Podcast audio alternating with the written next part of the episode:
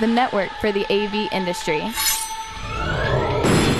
What are you listening to? This, This is AV. This This. this is AV, Nation. This is AV Nation. This is AV Week, episode 103, recorded Friday, August 9th, 2013. Free wireless. Ready. AV, AV Week. Performing. Scan. Week. Online. This is AV Week. AV. AV Week. It's time for AV Week, your weekly wrap up of audiovisual news and information. My name is Tim Albright. I'm your host, and this week it's not because I'm the only person who showed up. I have guests in studio. It's crazy. Uh, first is my good friend. Uh, his name is Ben Shipman. He's an independent rep for a ton of very high quality uh, AV companies. Um, he has his own company though, and it's that's how the whole independent rep thing works. How are you, sir? Well, how are you? Good, good. Also with us uh, is Ken Blecher. Ken is the executive vice president for uh, PowerSoft. How are you? I'm wonderful. Good. I heard- I learned a whole lot about uh, amplifiers today, guys, so I feel smarter. Uh, on the other end of the Skype universe, uh, they're both in the Eastern time zone, so they're one hour ahead of us uh, in the universe. John Huntington, the professor of entertainment technology, he also wrote a book, Show Networks and Control Systems. How are you, Mr. Huntington? Good. Thanks for having me on. Absolutely. Uh, and last but not least, uh, my twin brother. His name is Harry Meade, the lead engineer at CCS Presentation Systems uh, Mid Atlantic. Hello. Hello. How is your, you? Harry's Harry and actually Harry and Dawn Meade uh, are part of uh, a very nice musical uh, entourage who did an international festival last weekend. How was it? Wet. Okay, they went to Canada, so We went to Canada for North American Pipe Band Championships, and uh, only five minutes of downpour happened during our run. seriously. Yes. So that video that you saw online, yes, that was the only rain that happened all friggin' day. Yes, I'm I'm not better. No. So I take it you guys didn't win. You know. Okay, sorry. Don't mean to bring up nasty Yeah, I say, pick that scab a little bit to pour some. Thanks. Sorry. All right, this week we're going to talk about uh, a couple actually events coming up. Uh, one's called the AV Executive Conference. Another is a little show in Denver called CEDIA. Maybe you've heard of it. Uh, a nice blog post from Commercial Integrator uh, giving uh, at least Harry and a couple of the guys in the room uh, the the confidence that the customer is not always right, and a congressperson actually doing something nice for the AV industry. Uh, I'll leave that as a tease. But first, uh, this past week there was something called a Hackerfest. It's actually Black Hat and, De- and DEF CON, where a bunch of people much smarter than me when it comes to computers. Uh, well, they go in and they try to hack systems. They try to break systems. They try to, you know, take control of certain things. One of the most interesting things, and this story comes from CNN, was the fact that they start breaking into homes, smart homes specifically. Uh, Harry, we'll kick, the, we'll kick this off with you. Wha how big of a deal is this that the largest hacker con um, in the world is now starting to break into people's smart homes?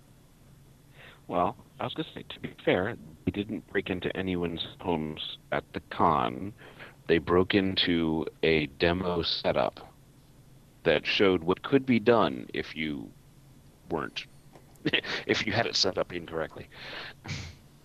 um, but it's as criminal. It depends. You've got uh, you've got uh, the intelligent hacker type criminals, and you've got the smash a window and grab a TV off the wall type criminals. So if if hackers wanted to uh, wanted to steal something from you, the more connected you are, the more connected they are. Well, that's that's valid. John, you you've got uh, you've written the book on uh, on control systems. Uh, how do we how do we lock these things down? I mean, Harry's right. If you if you do something stupid and leave your password as password, or one two three four, I mean that's that's just asking for trouble. But you know, even It's the same combination I have on my luggage. I know Canada, 16 A's. is it know? sixteen? that's Canada, and they're just they're just a whole nother kind of special. Uh, and look at that, four minutes in, and we've already you know insulted Canada. Uh, John, you have written the book on uh, on control systems. It, it, besides the fact of honestly trying to lock down your stuff and use intelligent passwords, what else can we do to safeguard these things? Well, and I, I, should say the the book the the areas that I work in are more on shows. I've I've done some things in residential settings, but I usually uh, just personally stay away from those areas. But I think the actually have a uh, just because security is such a large topic that I in the book I just have a like one chapter on basic security principles, and I think it's pretty much common sense stuff. Like you said, change the default password. I mean, that's most of the things that, that that you would have an issue with. And you know, if there's no reason to put something online, then don't put it online. But I think you have to look at in the big picture. Um, you know, who are who's uh, and I should also say I go to the, we have a hacker conference every two years here in New York called uh, Hackers on Planet Earth, and I actually spoke at the last two of them, uh, and it's it's really interesting. Like we had William Binney there from the NSA last summer laying out all that stuff that's come out under Snowden. And I'm like, why is everybody surprised about this? It's all and it's all online. You can go uh, look at that. It's pretty interesting stuff. But I think there's two things. One is just common sense stuff. Uh, I think that you can it well, but then I to take a step back even further than that is who's who's the attacker? Like, why would somebody want to mess with you, and what are they going to be able to do? So I think you have to think about that first. If you're a bank, you know, obviously there's a uh, a big thing. Sorry, my little headset just fell off my head. If if you're um, if you're a bank, obviously you're a real target because they can get something out of you electronically. But if you're a house and you're uh, you, I, I have actually have a Nest thermostat. If somebody really mm-hmm. wanted to run my heat up, I, I mean, it would be annoying if some I pissed off teenager from next door, right, right. you know, want to do it. But I don't know that I, I'm not that worried about it you know, and I have a password. Turn all, all your lights on, and yeah. heat up, and open the garage door. Well, that's the, that, that's the thing, Ken. Right. Is, is you know, PowerSoft is a amplifier manufacturer. You and I were talking at lunch. You guys have control system. You have a, a, a DSP built in. You can be connected to the World Wide Web. Right. Are you guys, or should should manufacturers in general, not just you guys, but should manufacturers in general be worried about it? Uh, there is only so much you can do. So the uh, authentic authentication process um, with encryption so that only certain machines can talk to your control system, I would think would make a lot of sense uh, for anybody trying to prevent hacking.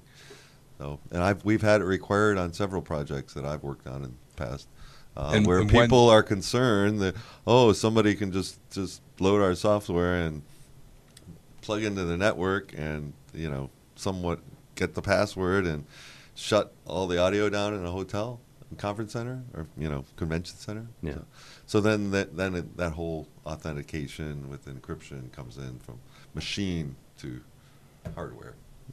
Go ahead, John. Well, I was just saying, is there a reason? Uh, maybe you might have just answered it, but why does a system like that? I mean, I, I, I shouldn't say why, but I guess the question to ask is, does a system like that need to be on the internet at all?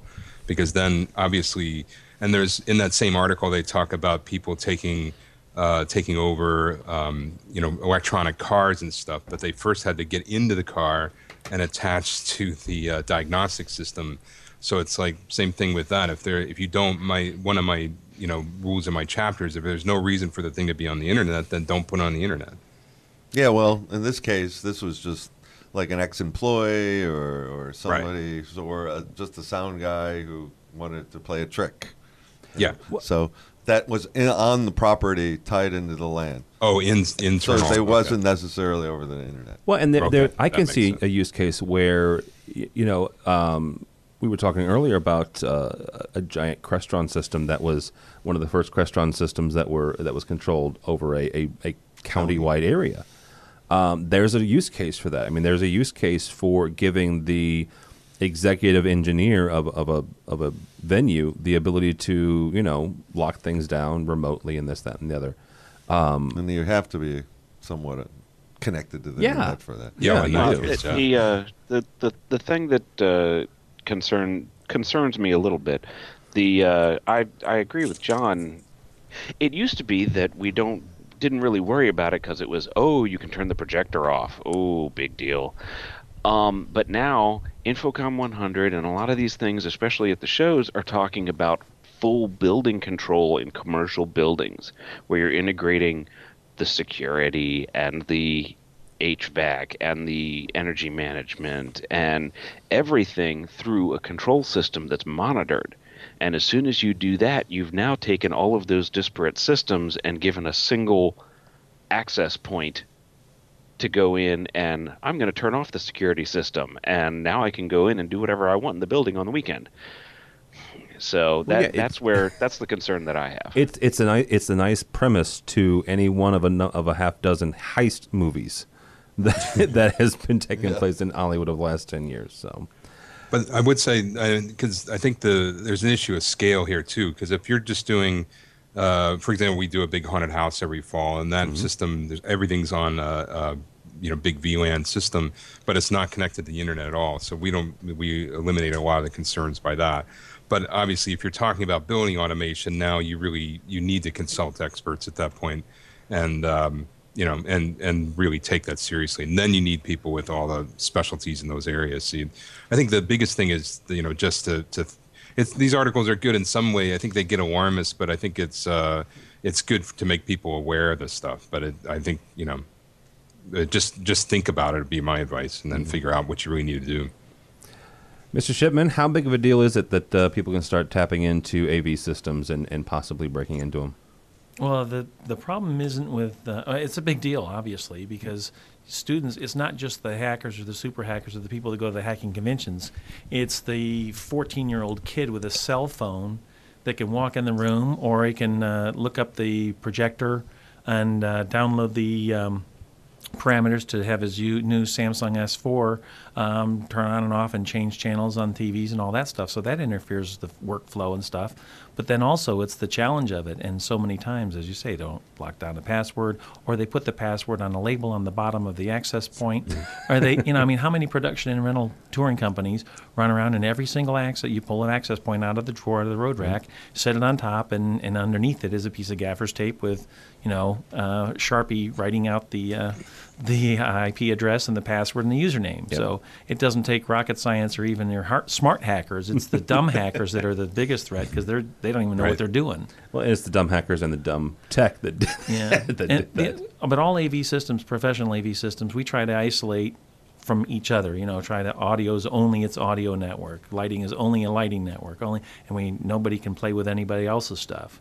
We just put a Digico console in a performing arts center, and the contractor said, "Oh, we want to tie all these things together so that the Crestron can turn on the console and do all Mm-hmm. these other things." And that's great, except for when they turn on the video projector it, the console didn't like the command that it sent to tell to turn on the video projector. We said keep the console on its own network. So you have to be careful because some commands for some things do other things to other things. So with telnet commands, you have to be a little bit careful how the control control language. What's one lang- one word to one machine is a different word to another machine. I'm just wondering why it bled over when they when they, they sent that. Yeah. Well, they were just. Uh, I mean, it was it was something that it, it was had LAN attached to LAN port, and it's Huh. only supposed to be used for remote control of the console, not for you know from another PC running the software. So it was just. Uh, It may have been a strange coincidence, but I think it was when he turned on the console. Something when he turned on the projector, Projector. something happened to the console. I was Yeah, like, well, okay. with the whole AVB Dante Yeah. thing, the, the video and the audio are going to be on that same cable. Yep. Yeah. No avoiding. So, Oh, yeah. and control. And control. Yeah. Yeah. So, um, if- hopefully they'll get the commands right. Just don't But- use, just don't use CEC and we'll be all right. So Well, and one thing I think with that is that a lot of this stuff is so new to our industry that people have uh, ported over, you know, old ancient serial protocols and just stuffed them into UDP yes. packets and stuff. Right. And I think Absolutely they have. when they get beyond that, because if you, like we were just talking about the console, uh, I'm not, I haven't messed with Digico, so I don't know how they do it, but. Um, you know, if these uh, commands are targeted to an IP address, then it should have no effect on. You might have uh, some traffic issues, and you can always solve that with a VLAN or whatever. But there's no way that a command that was sent to a specific IP address should affect something at another IP address, unless there's some really poor design in one of the products there. So, or or, or the or, or the uh, the programmer screwed something up, John. Right. So- well, it wasn't an Exactly. IP addressable port. It was a it was a remote control port. So it was like a 232. It wasn't. It was, uh, well, anyway. It was Yeah. Whatever. Control port. We'll leave it at that. Yeah, that's weird. All right. it still needs IP address. So, Uh, from avinteractive.com, Pioneer is entering the pro audio market with a club sound system package. And the entire time I read this article, the Night at the Roxbury theme song kept going through my head. thump, thump, thump, thump. Uh, actually, we're going to start with Ken, with Ken on this because his company made the amplifiers. Um, you, you, Ken, you work for PowerSoft. Uh, we were talking beforehand that uh, PowerSoft is actually the amplifier behind this product. That is correct. Um, we were approached a couple of years. Uh, PowerSoft's based in Italy, so technically they were approached in Italy a couple of years ago by the people from Pioneer who decided they wanted to enter the high-end club market or EDM market or however you want to. Oh, let's focus just say on club market. with the big club market. Yeah. And I guess they randomly visited clubs all around the world, and they focused in on one club in New York, which I don't remember the name. Uh, uh, unfortunately, um, but we could get that name. and uh, and it turns out that the speakers were designed by a Gary Stewart, uh, who was used to be based in New York and went to Vegas. And Gary Stewart used PowerSoft amplifiers in that particular club. So they basically tried to use his design on the speakers, and Gary insisted on using our, our power amplifiers because the high slew rate and the different things that we incorporate in our products made it sound good. So, so we entered a, a partner agreement with Pioneer. They wanted us to make Pioneer branded amplifiers. We would not do such. Uh, we told them we'll enter an agreement where you can distribute the amps with your speakers in a package Yeah. only. Um, and uh, here's some select models, and let's see how this goes. And they just opened the first club in Ibiza uh, about a month ago. That's when the press release hit. Um, I mean, that's one side of it from my perspective. Well, from, from, the PowerSoft side, obviously, Right, obviously right. the Pioneer guys would have something different. Right, but, I mean, from my personal side of this, I've been in the audio business 30 years. Um, I think it's a little scary. Um, the Bose thing, getting back into the pro audio business, is a little scary. Yeah. What Harman has been doing, to me, has been a little bit scary. I mean, everybody's saying we are the giants, and we're going to use our brand name, regardless if the components are good. I'm not saying they are aren't, but yeah. are aren't. But it, it's just this branding image that, you know, Bose can walk into this huge stadium in South America for the World Cup and, and oh, it's Bose. Well, they don't know which Bose. Not saying it's Wave Radios, but It's it's the Bose stick systems. but but, it, but when they get so big, and now Pioneer is sort of leveraging this Yeah. this big thing for. I mean, they've been in the front end of the club market. You know, the mixers and the DJ stuff Yeah. and the hands-on stuff. Now they want to create the whole system, and uh, I mean, I think PowerSoft amplifiers are great. Uh, they fit well into this, and it's uh, it's interesting. It's it's an interesting evolution. Yeah. Um, I asked other people in the club market because PowerSoft tied into EAW quite a bit. We work with Fulcrum, and they're both pretty heavy in the club market. We supply OEM product to Martin, who's in the club market, Martin Audio, not, Yeah. not the Not lighting. the lighting, yeah. So it's a uh, uh, it- it's very interesting. I mean, there isn't many companies from out of the U.S. that have done really well in the U.S. in the speaker world. There is a few. Um, in the club market, I would say Funktion-One is probably the the most successful that people thought would never happen. So uh, Pioneer's now got a name and they've got some products and they they say they're they want to continue and make more products. So this is just the beginning, I think. One, one question I have for you, real quick, and, and if it, you can you cannot answer this if you don't want. You, you you guys, PowerSoft does OEM other people to, to other companies. Is there a reason that you wouldn't necessarily OEM to to? Well, uh, there's only two companies we make rack amp. We, uh, PowerSoft has two worlds: rack amplifiers and modules. We make modules for almost every loudspeaker manufacturer in the high end of the market. Uh, in the rack amps, we only supply OEM product branded with their name on it for two companies. Uh, it's Outline and, and Martin. And the agreements were done probably over eight, eight years ago. And uh, we've had a recent pact that we do not want to dual brand our products because it hurts the brand. Yeah. You could either have a strong OEM brand or you could have a strong PowerSoft brand. So, So when anybody approaches us, it's it's extremely rare, or you know, we'll try to discourage them Yeah. just to use our standard product. No, it's it's it's, Right. it's a it's a good response. Uh, Harry, how uh, how excited are we that that Pioneer's getting into the club market? Yay. Jeez, never mind, John. Um, I'm just, uh, I, I don't know. I'm reading this thing. It's kind of interesting because they're talking about the multifold hyperbolic horn subwoofer, and I'm just kind of wondering what all the point of all those horn loading is at that uh, free, at that wavelength. Those things are pretty omnidirectional. So maybe it's just cabinet loading or something. Uh, so it's, these specs are always hilarious for the club market. So they have omnidirectional tweeter too, which is always meaning that it's a little pod with four very directional tweeters on it. But it's kind of hilarious. The, I love to look at the polar, the actual polar pattern of this stuff. Yeah, that's true.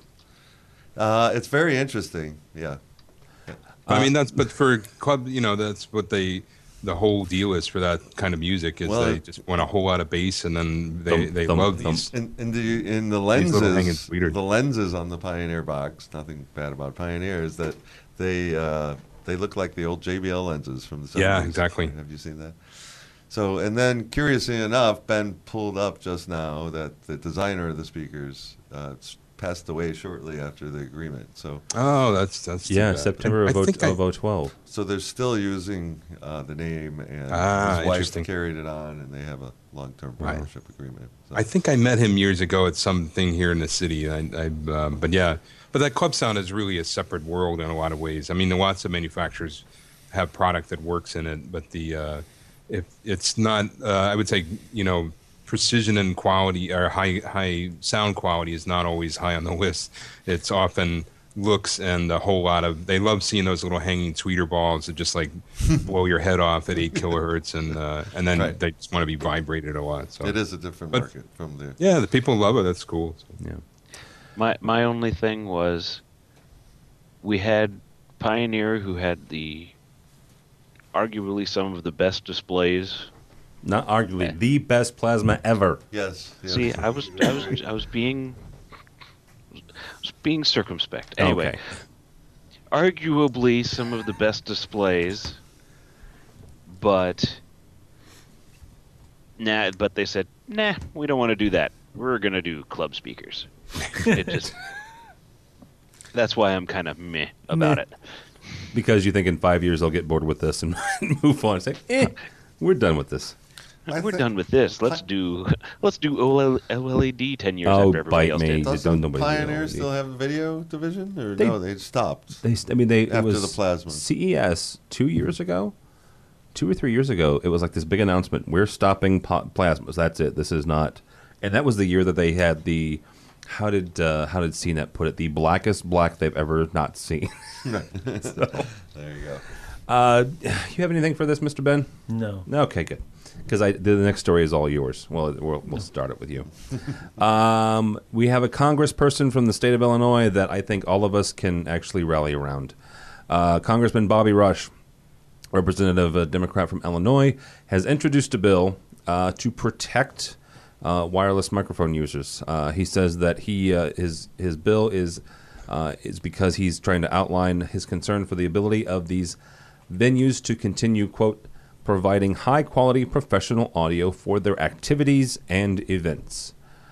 Mr. Shipman, it should first of all, how important is it for the government to step in at this time when we're selling off different spectrums to say, let's carve out this area here for, for wireless microphones? Well, just because they carve it out today doesn't mean they won't Well, hack come it up on, tomorrow they're and trying. run it through the Somebody's trying. again. One congressman is trying. Well, I think it's up to the FCC, and uh, I don't know that. I mean, it, that's they're going to do what they're going to do. Unfortunately, I think it's a great, novel, wonderful idea, but um, it, it, I don't know that it'll go very far. I, I, don't, I think they're just going to defer back to the FCC to control and regulate it, and it depends who's in charge. Well, I mean, Congress does have some some power over the FCC. I mean, they're, they're the ones who passed the law that said, you know, we're moving from analog to digital in television realm. Yeah. And so they do have some say so. So this could legitimately have some legs. I think it could legitimately. Unfortunately, I'm more. I would. I wish they would do more important things like pass a budget than worry about FCC. You know, than restricting the wireless microphone frequencies. I, uh-huh. I agree with you. I think it's a great idea. I think they get their fingers into way too many things they ah, shouldn't be messing with. I said I wasn't going to get political. And I know dog tags and things like that. I mean, that's not what the Congress is supposed to be doing. It's what the FCC is supposed to be doing. Frankly. So, do you think the FCC should should mark off an area that's untouchable except for wireless? Well, I thought they already did. Well, they they but they sold that. one. Yeah, well, they sold that one. yeah, they did. The and well, things will continue to evolve. How if the FCC put it this way? Do you uh, regret the fact that 150 megahertz isn't still being used, or 179 was it? Uh, you help me, John. What were the frequencies? It was one. You know, you Oh, remember I- the VHF wireless? Yeah, I mean, yeah. that I was remember that. that's all we cared about back when I was selling HME wireless mics 30 years ago. Um, we just cared about what was in that range, and the only thing we worried about was public safety in the rural towns and stuff. But um, I mean, we're if we said partition this band for wireless microphones and make it safe for eternity, and uh, they say, okay, where's your 179 megahertz wirelesses now? Uh, we'd say, well, we don't really need it anymore. Go ahead and, and give us this band now. I mean, right now uh, we're representing a manufacturer that has uh, digital wireless, and it's uh, out of the current set aside wireless microphone frequency range. So, as far as I'm concerned, open it up and let everybody jump into the wireless current wireless band because I've got one of the few systems that'll work. You're mean.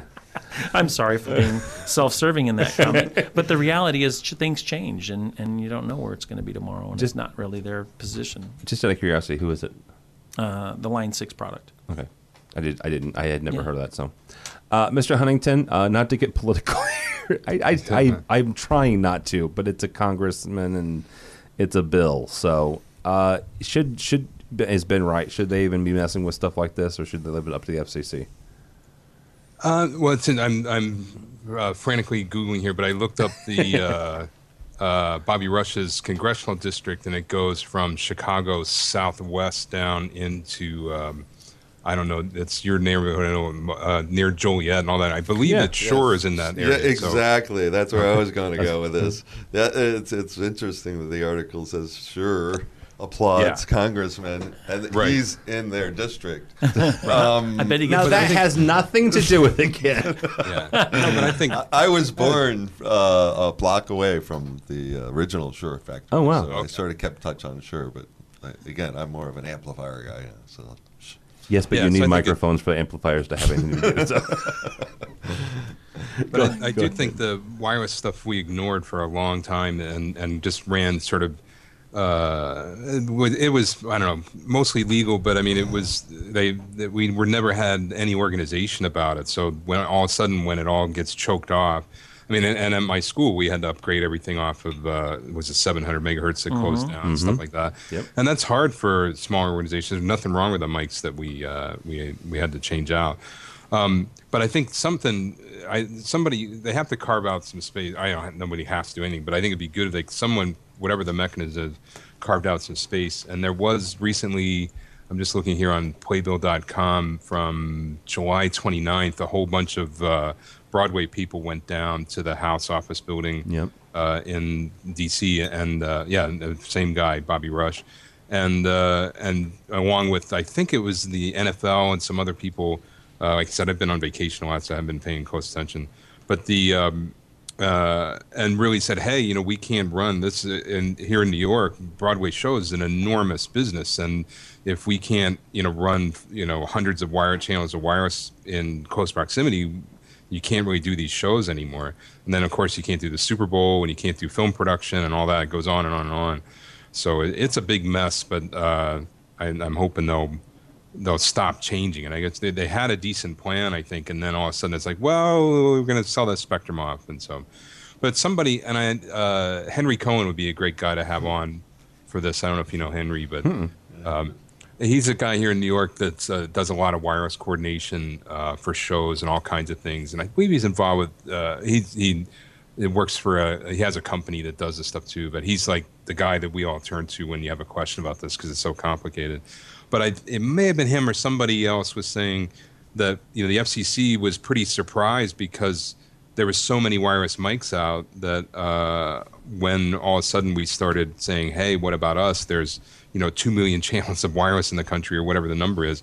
They were like, "What?" Because they you know it wasn't licensed. It didn't need to be licensed. Mm-hmm. So I think the more anything that happens to raise our you know public visibility as an industry and make sure these people know that that this is really an you know critical technology for us, I think it's good. Well, you hit your nail on the head. The head nail on the head. Obviously, there's no revenue associated with the, all the uh, all the wireless systems that are out there. And, and, if the FCC saw any kind of licensing or any registration or any uh, any any tag, any any permits or anything required, if they saw anything coming from them, then they would see the amount of users and the revenue, and it would be an important factor to them. Right. The fact that It's- they can sell bandwidth and they're giving it to us is uh, is the biggest problem, I think. Okay, so here's a crazy question that, that I'll get killed for.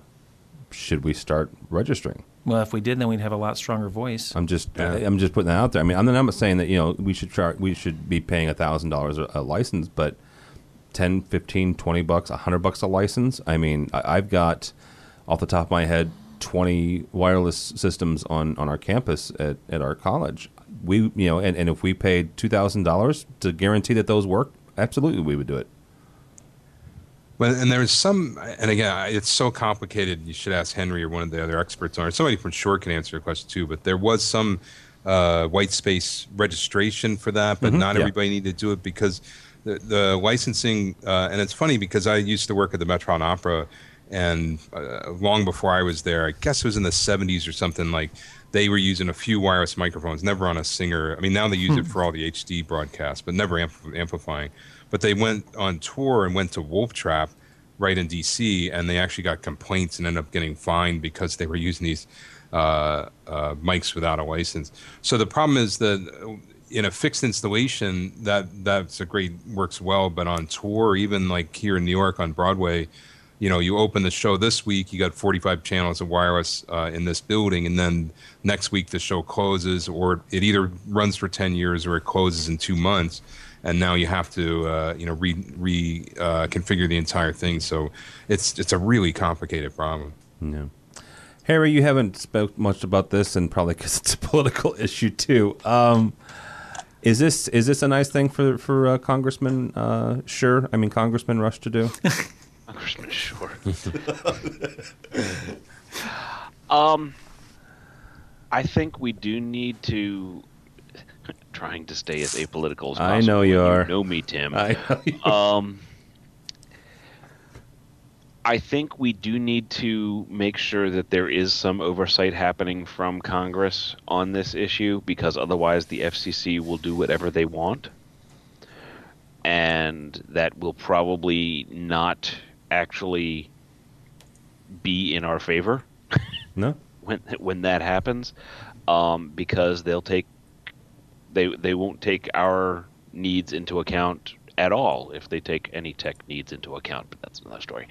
Um, so I think yes, it, it, it it's a very good thing for uh, for Congressman Rush to be doing this. Uh, to at least like uh, like I think John said to raise awareness with our with our industry and make sure that everything is uh, that people know. Hey, by the way, if you do this, you're not going to have these shows. You're not going to have the Super Bowl happening correctly. You're not. All this stuff requires a bunch of bandwidth that you guys keep wanting to get rid of and sell off and make money.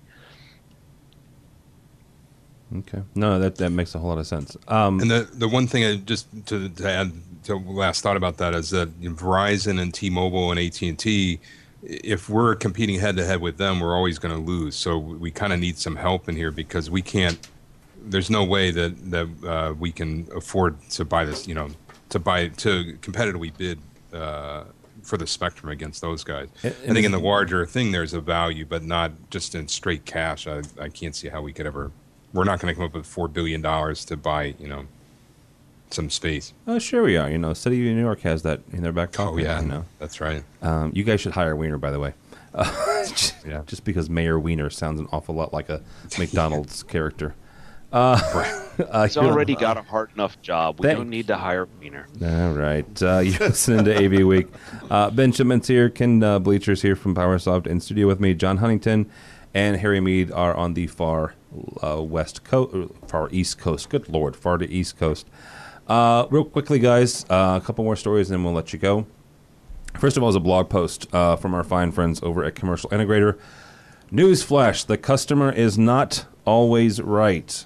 Uh, we're going to start this one with Harry because, uh, well, I guess he's the closest person to end users that we have. I mean, John and I are technically end users, but uh, Harry's the the integrator in the group. Um, is the customer always right, Mister Meade? The customer rarely knows what they actually want. Okay. And how would you say that? Because I know what I want all the time. when I'm out doing sales, when I have my sales hat on, what I try to do is I try to find out what what they want to do, how they want to use a particular system, not what they think they need. Because I mean, I'm coming at it from the engineer side. Hmm? They usually have no idea what they actually need in order to get done what they want to do they've seen something cool or something like that and it's like okay well how do you want to use the room how do you want to act what what what are you going to try to do in this room when it's done and that'll make us all happy and if you just tell me what you want to do i will make it happen um i mean you have to be nice when you talk to the customers but you have to gently steer them away from decisions that will negatively impact the future usability of the new space. Okay. Yeah, there you go. There you go. Very, that was a, that very was, well put. Yeah, that was a nice political uh, political uh, answer. Ken, uh, you work with obviously mainly you know, integrators. Um, Well, I was an integrator for well, and you were an 25 integrator. years. So, I mean, that's kind of your customer. Um, whether or not you're talking about the integrator or you're talking about guys like me and, and, and John or even down to, you know, the club owner, Right. how would you how would you deal with the question is the customer always right? Well, it depends, obviously, from what perspective you're looking at it. Uh, me as a manufacturer, the customer is the, usually the dealer, Mhm. um, and uh, and on occasion the user, if there's some uh, uh, value added features or things that might save them money in the future, even though it might cost them more to go ahead. But we've also seen that club owners, you know, think our amplifiers are too fast. Uh, we heard last night from an integrator that uh, a customer didn't feel the system sounded right till he heard, heard it distorting. So, Yeah. uh, so and then you're you know they would could damage themselves and the system if they would just let it distort at the at the rate they designed it. So they had to make it distort at a much lower level, so they wouldn't turn it up to the point of actually destroying it. Holy cow.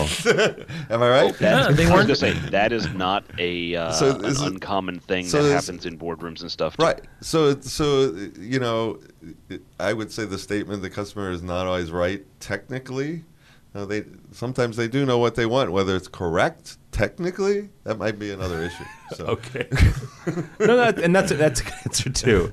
Uh, um, you know, I, I mean, I'm pa- really passionate about audio in general. I've been doing it for a long time, and systems since I was an integrator for a long time, and I have my own what do you, expectation Yeah. of quality and value, and you know the whole combination how it all fits together, and and uh, a- in complete opposite with a customer, whether Yeah. it be a user or a dealer or, or something to that effect. So, I mean, you know, we can't compete with you know three hundred dollar amplifiers, uh, which are readily available in every music store. Mhm. So, you know, can I say that that won't work? Yep. No, it will work. it will amplify the sound. That's right. That's right. So, and, and are they wrong for choosing that product? Maybe sometimes, depending on the application. Yeah. So, Uh, John, who is? Uh, it depends on, on which which end user or or which customer we're talking about with you. But um, would would your customers always be right, or would they not always be right? Um, I, and I forgot who said it already, but the I still do a fair amount of consulting work, and I do uh, some uh, big live shows here in the city. And uh, the I find uh, I again I forgot who said it earlier, but yeah, I think a lot of it is kind of educating the customer or the client about getting to what is it they really want, and not necessarily. I actually, I did once. Uh, I think I yeah I can say this because it won't tell you, but I, I do the this outdoor thing for the Tribeca Film Festival every year called the Drive-In, and we have two three thousand people out there.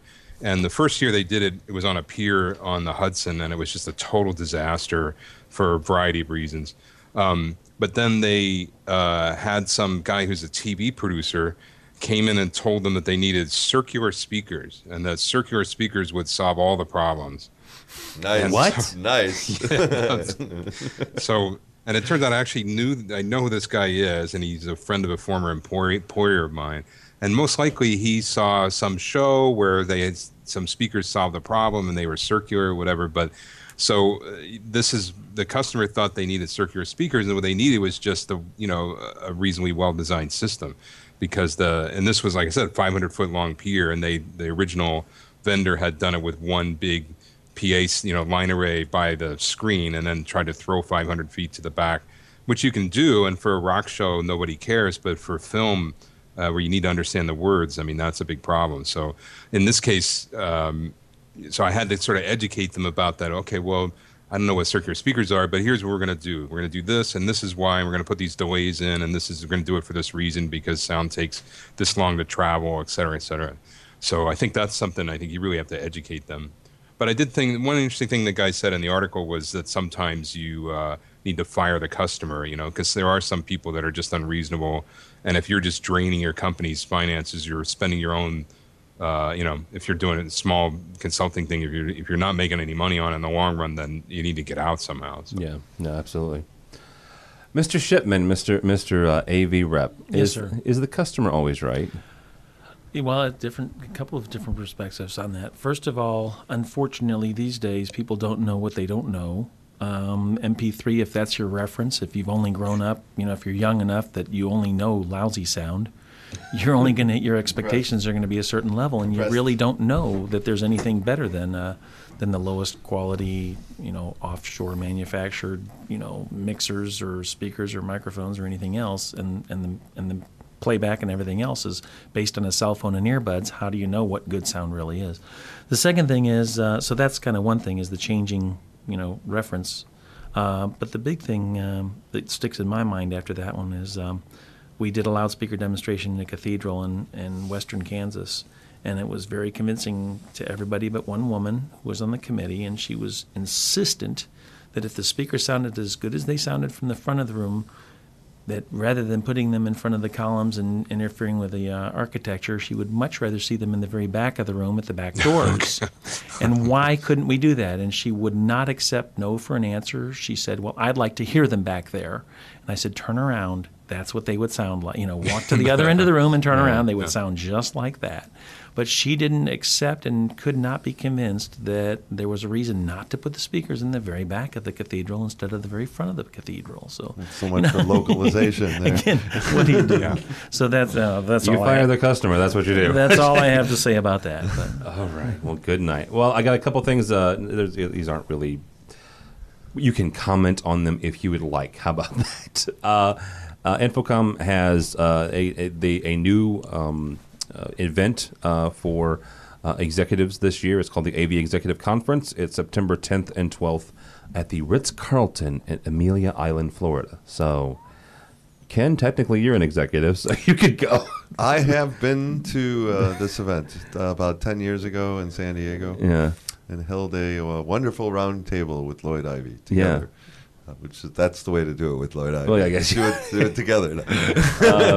um, um, it's a unique event. Uh, I'm sure it's changed over the ten years. I have not gone. I don't plan to go this year. Right. Well, if you if you do want to go, go to infocomm.org slash uh, avec. Uh, AVEC. The other thing is uh, if you are um, going to CEDIA, go to the Women in CE Women in CE uh, event. Um, the key, uh, keynote speaker uh, for their breakfast. Uh, if you want some more information on that, check out the link on our website. So, uh, Uh, it's it's a a, uh similar. Um, it, what is, good lord, I came and talked today. Um, friggin' C, uh, CEDIA is the 28th. Uh, the the breakfast, the Women in CE event is the 28th of September uh, in Denver. So, uh, gentlemen, thank you so much for joining us. Uh, with us uh, in studio is Mr. Ben Shipman uh, from AVA. Uh, thank you, sir. Thank you. Where can people find you or get a hold of you or Through my dealers or my manufacturers. Very nice. Uh, Ken Blecher, thank you, sir, from from PowerSoft. You're welcome. How can people find out about you or PowerSoft? Uh, go to our website, www.powersoft.it is the, the headquarters. Is that the Italian uh, uh, um, end? Yes, IT? There you yes, go. it's a worldwide site. Very So good. we are a worldwide company. We're so lucky. All right, uh, Mr. John Huntington, uh, thank you, sir, for joining us. Thank you. Where can people find you or, or more about you guys? Uh, I have uh, I, I have a sporadically updated blog on uh, controlgeek.net. So sometimes I put things up five times in a week, and then it goes a few weeks. But usually every couple weeks I got something up there. So Okay. All right, and last but not least, Mr. Harry Meade, thank you, sir. Thank you for having me on. Um, Twitter is Mr. AV Dawn. Yeah, yeah, yeah. Um, uh, website for the company is ccsprojects.com. National company, but I'm working out of the Mid Atlantic office.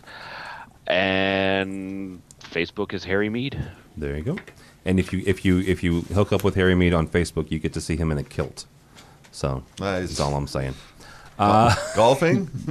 No, playing. His, Playing uh, drums in a playing competing Scottish and- bagpipe band. Yes. oh, very nice. and his very and his nice. wife is an award-winning tenor drummer. Yes. I got it right. Holy crap! I got it right. I never get it right. Uh, tenor drummer. So, I Um, was going to say, that's what you said when you took CTSD. oh. Harry and I took the CTSD together on the same day. He's a CTSD and I am not. So I'm sorry, you gave me the opening, I and did. I was I going to let it go for no, the entire no, show. no, no, no, no. The, are you a, are you a DMCE by the way yet?